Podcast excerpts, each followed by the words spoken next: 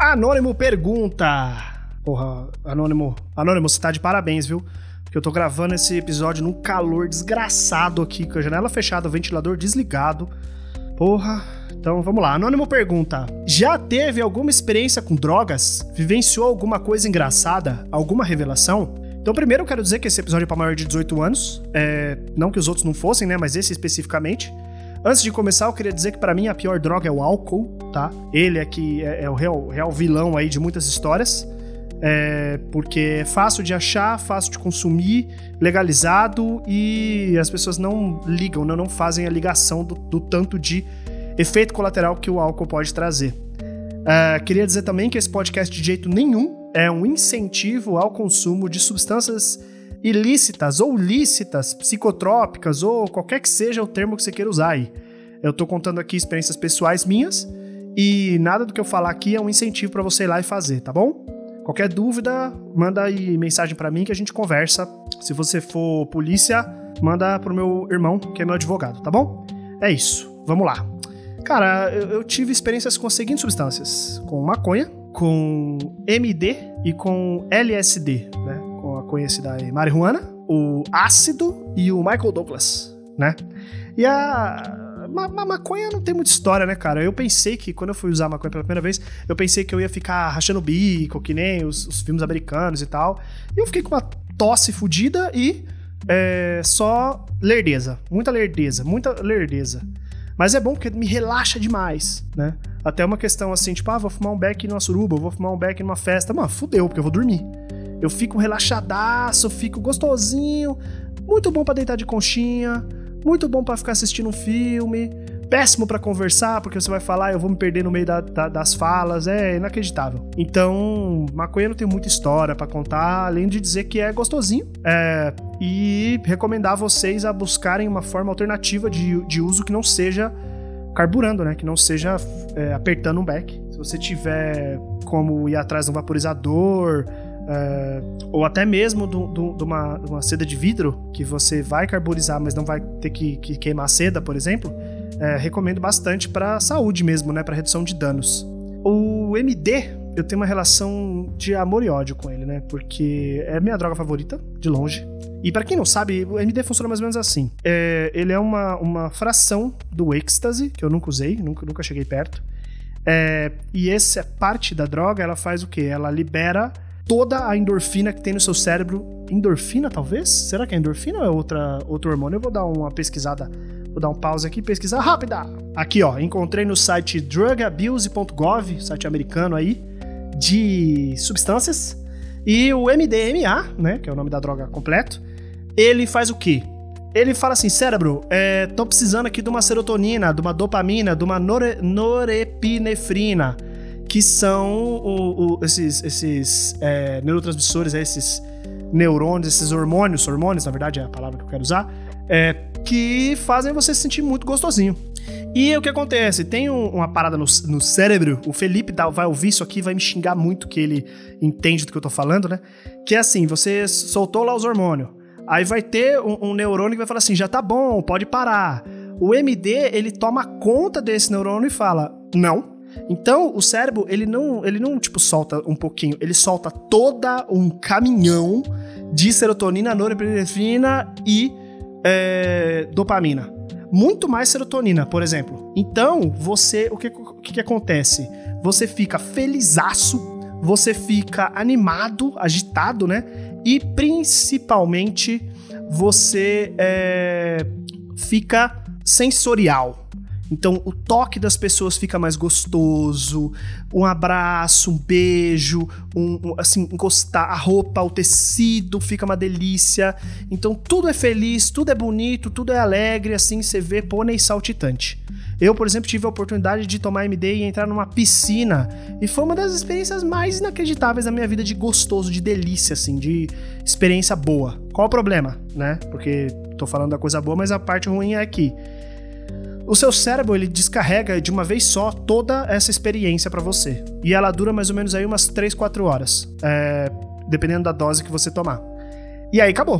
Por uns 3 dias, tá? Por uns 3 dias você vai entrar no blue, numa depressão, é, porque o seu cérebro não tem mais. Ele, ele, na hora que ele precisar de uma alegrada de humor, não vai ter. Então, se você for, se você tiver interesse em tomar MD e experimentar, saiba que você vai ter três dias, pelo menos, de blue, três dias de bad depois do uso dessa substância. Por que, que eu falo isso? Eu quero deixar isso bem claro. Por quê?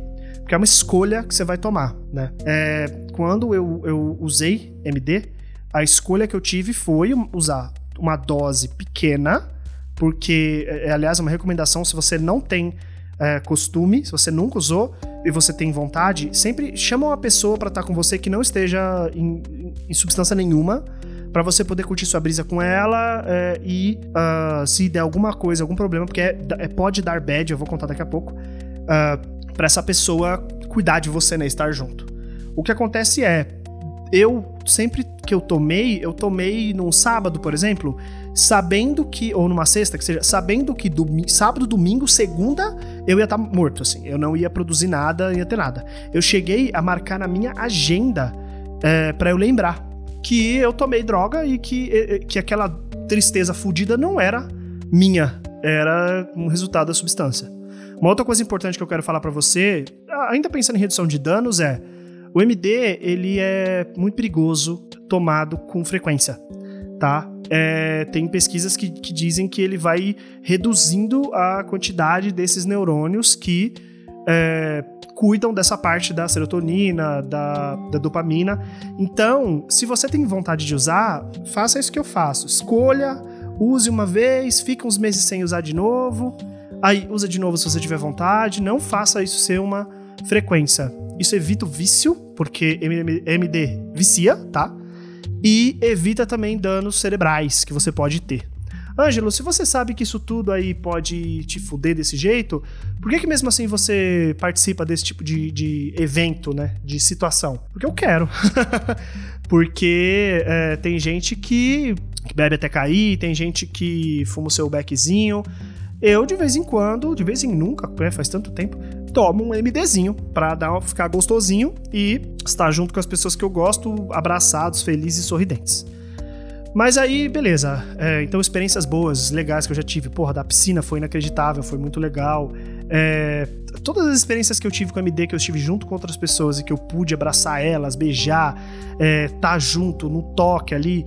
É, eu nunca transei com a MD, né? Nunca tive essa oportunidade, mas sempre estive em, em, com pessoas que eu podia me ser afetuoso fisicamente. Foi maravilhosa. Até o dia que eu resolvi tomar uma dose maior do que eu tô acostumado. Cara, esse dia foi horrível. É, o banho de neurotransmissores que meu cérebro recebeu foi tão grande que eu travei. Eu travei completamente. Eu fiquei em pé, parado, é, com o braço cruzado, sem saber o que estava acontecendo. Eu tive alucinações, eu ouvi vozes.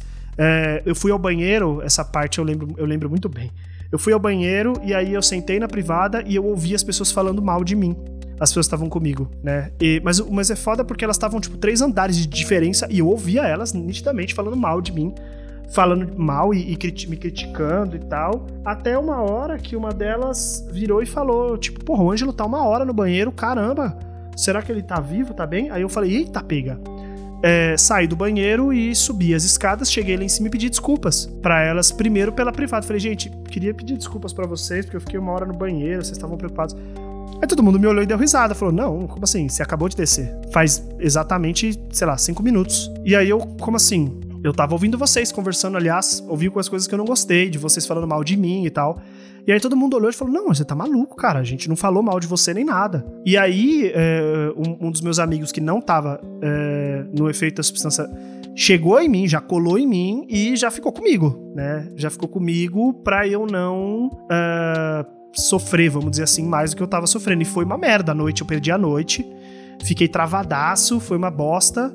É, ainda bem que eu tava com essas pessoas muito confiáveis, né? E essa, então, eu contei uma história ruim e algumas experiências boas com o MD. Com o ácido, puto, o ácido é também é uma droga muito complicada, porque o LSD, ele é muito divertido. Você vê cores, as coisas ficam distorcidas, você fica muito animado, é, também tem uma mudança aí no, no, no, toque, né, das coisas, nos sentimentos, nas sensações. Não, meu melhor orgasmo da minha vida foi sob o efeito do ácido, assim, de longe, de longe, de longe, de longe. É o, o melhor orgasmo da minha vida, sem pensar, não, assim, cara, sabe, você goza e você vê o universo e você fala, meu Deus, eu sei o significado de tudo, eu sei aonde que tudo vai parar, eu sei o futuro, passado e presente, eu sou Deus.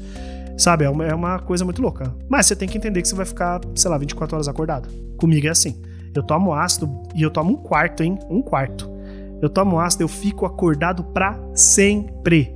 E não tem sono, não tem o que me derrube. É, tomei o ácido, eu vou ficar animado, vou ficar gostoso, vou ficar feliz. Aí vai chegar um ponto que meu corpo vai estar muito cansado, vai querer deitar para dormir e eu não consigo dormir. Não consigo dormir de jeito nenhum. Então, o ácido também é uma escolha. Eu vou tomar se eu tiver um lugar seguro para dormir, ou pelo menos para ficar me enrolando na cama desesperado querendo dormir.